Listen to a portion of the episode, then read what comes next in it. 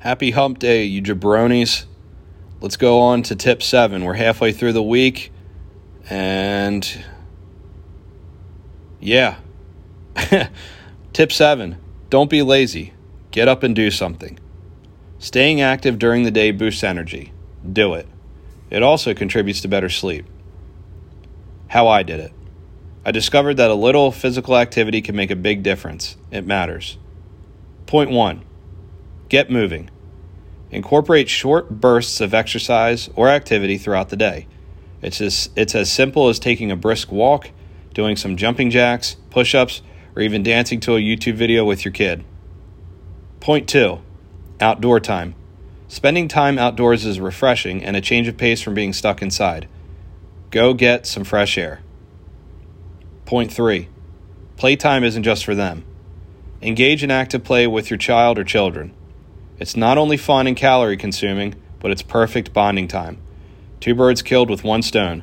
Get it? Point four consistency is key. Dot, dot, dot. Again.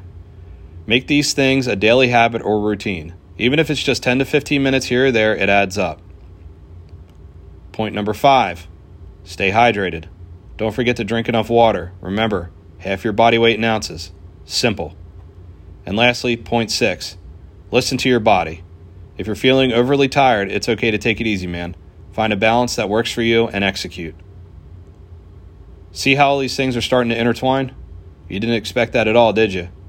Staying active during the day uh, boosts your mood, energy, and makes it easier to stay awake when you're sleep deprived. And it also helps you go to sleep since you're sleep deprived. But anyway, uh, tip seven really like this one because I love being active. I love exercising. Um, get moving. The my favorite thing to do is the stroller walks. If you guys have tuned into any of my social media, which you should go follow me on Instagram and subscribe to my YouTube channel. They're both at New Dad City, and that's it. Very simple. At New Dad City. It would mean a lot to me since I am starting off on this and trying to build a fan base and community, and I obviously don't want to push anything for money. I'm trying to get everything out there right now for free to you guys because I find it valuable information that people like me needed, and I'm trying to get it to you guys who probably need it. Uh, anyway, outdoor time. This goes hand in hand with get moving. If I'm going to get moving, I'm going to get moving outdoors. The only time I don't is one, if it's cold out, two, if it's raining, three, if I'm inside watching videos with Axel on YouTube trying to get him to calm down. Now, the playtime thing, uh, obviously, Axel's only five months old, so we can't really do much with him running around or crawling yet, even though he's getting close to crawling. But his playtime for us right now is the tummy time and rolling him a ball and then picking it up, rolling it back, um, tickling him, doing the black and white contrast cards to make sure that his eyesight is following, and all the other fun stuff that you get to do with the infant. Uh, another thing too is that YouTube, the YouTube stuff.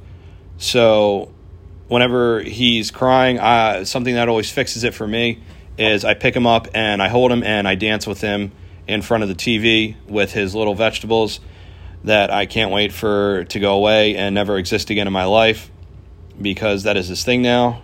I can't wait to see what he wants to do when he's a toddler. Hopefully it's Bluey because god damn it, those vegetables are driving me crazy.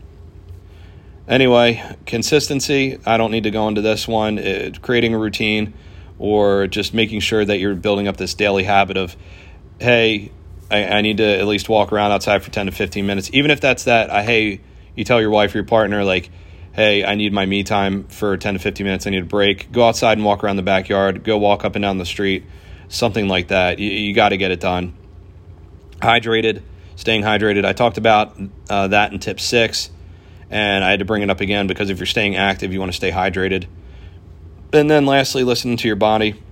Obviously, if you're overly tired, don't exert yourself more than you need to.